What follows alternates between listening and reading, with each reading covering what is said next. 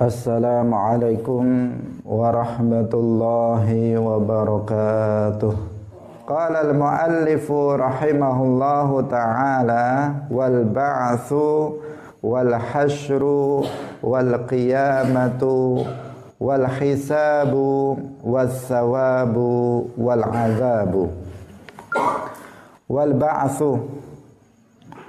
setengah saking ma akhbara bihi perkara kang wis den kabaraken kalian Kanjeng Nabi al ba'su utawi tangi sangka kubur.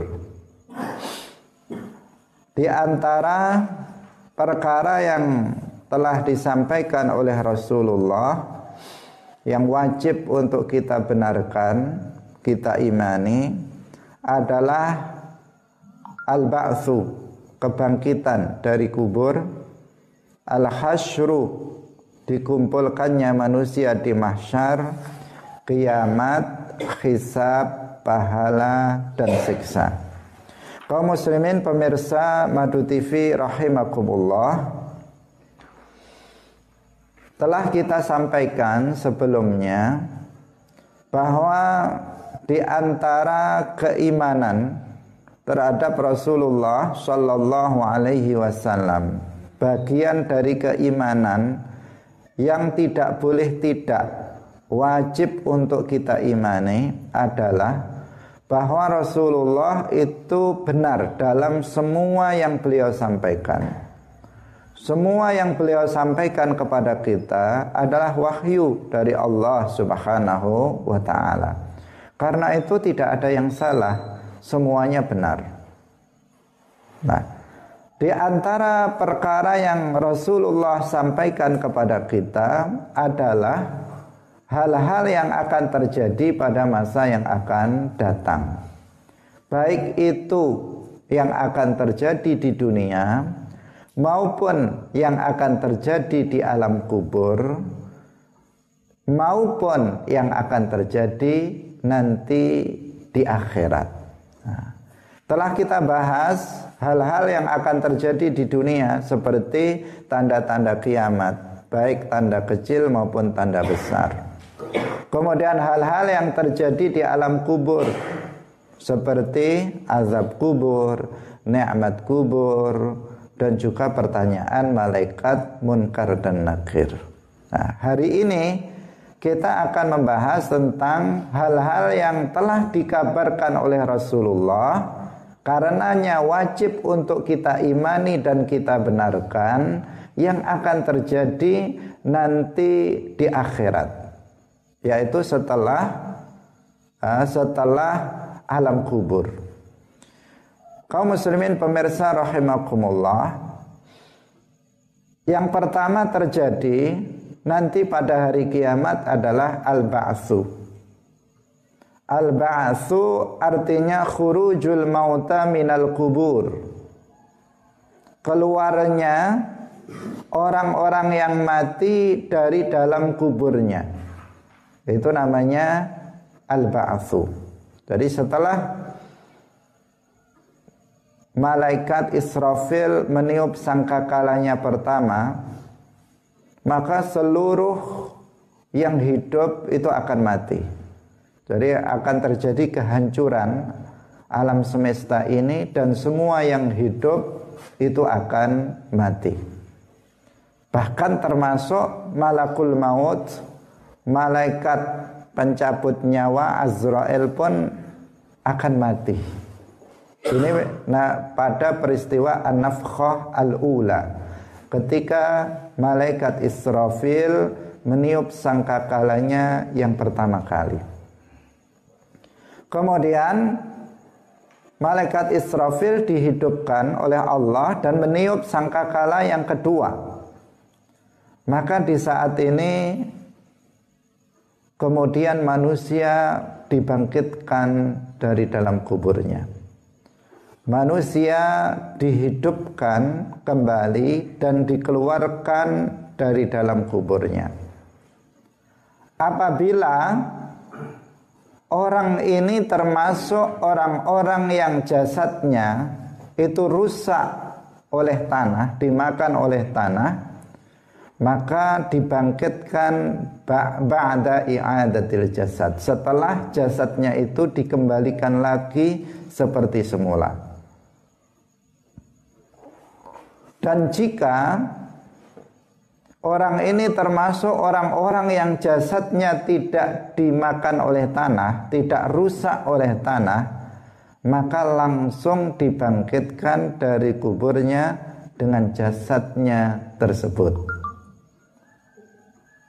karena jasad manusia ketika telah dikuburkan itu ada dua. Ada sebagian yang rusak dimakan oleh tanah. Tiga hari sudah mulai membusuk dan akhirnya rusak hilang sama sekali. Tinggal hanya tulang ekor saja. Itu sebagian apa namanya Sebagian manusia seperti itu dan kebanyakan manusia seperti itu. Jadi dia akan rusak jasadnya, akan habis, daging, tulang-tulangnya akan uh, apa namanya? akan rusak uh, kecuali ada satu tulang e ekor di belakang yang sangat kecil, itu yang uh, yang bertahan. Itu satu kelompok dari umat manusia ini. Satu kelompok yang lain ketika manusia dikuburkan itu jasadnya tetap utuh. Tidak dimakan oleh tanah, tidak rusak oleh tanah. Nah, jasad siapa yang masih utuh itu? Yang pertama adalah jasad para nabi. Seluruh para nabi itu jasadnya masih utuh. Kenapa? Karena para nabi itu hidup di dalam kuburnya.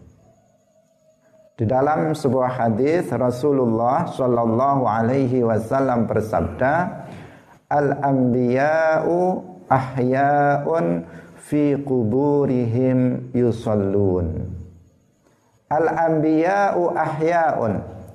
Para nabi itu hidup fi kuburihim yusallun mereka di dalam kuburnya melakukan sholat jadi karenanya maka para nabi itu jasadnya tetap utuh kaum muslimin pemirsa Madu TV yang dirahmati oleh Allah subhanahu wa ta'ala pada peristiwa Mi'raj, Isra dan Mi'raj para nabi keluar dari dalam kuburnya untuk menyambut Rasulullah di Masjidil Aqsa. Ketika Rasulullah Mi'raj ke atas langit ketujuh, di setiap langit ada nabi-nabi Allah yang menyambut kedatangan Rasulullah Shallallahu Alaihi Wasallam. Ini juga sebagai penguat bahwa para nabi itu hidup di dalam kuburnya, sehingga jasad para nabi itu utuh tidak rusak oleh tanah. Kemudian yang kedua adalah syuhadaul ma'rakah. Orang-orang yang mati dalam peperangan melawan orang kafir dalam perang sabilillah. Ini juga tidak rusak jasadnya. Kenapa? Karena ruh orang-orang yang mati syahid dalam peperangan itu ruhnya langsung masuk ke dalam surga. Sehingga ruh-ruh ini merasakan kenikmatan surga yang sungguh luar biasa sehingga ini berdampak kepada jasadnya yang ada di bumi. Jadi ini salah satu keistimewaan bagi orang yang mati syahid dalam peperangan. Yaitu ruhnya ketika dia mati maka ruhnya langsung masuk ke dalam surga di atas langit ketujuh. Di sana ruhnya menikmati kenikmatan-kenikmatan surga sehingga saking senangnya dan dia merasakan kenikmatan surga di sana kemudian jasadnya eh, yang ada di bumi itu terpengaruh terpengaruh oleh oleh hal itu. Sehingga jasadnya tetap utuh di dalam apa namanya di dalam tanah. Sebagaimana matahari itu berada jauh di atas kita.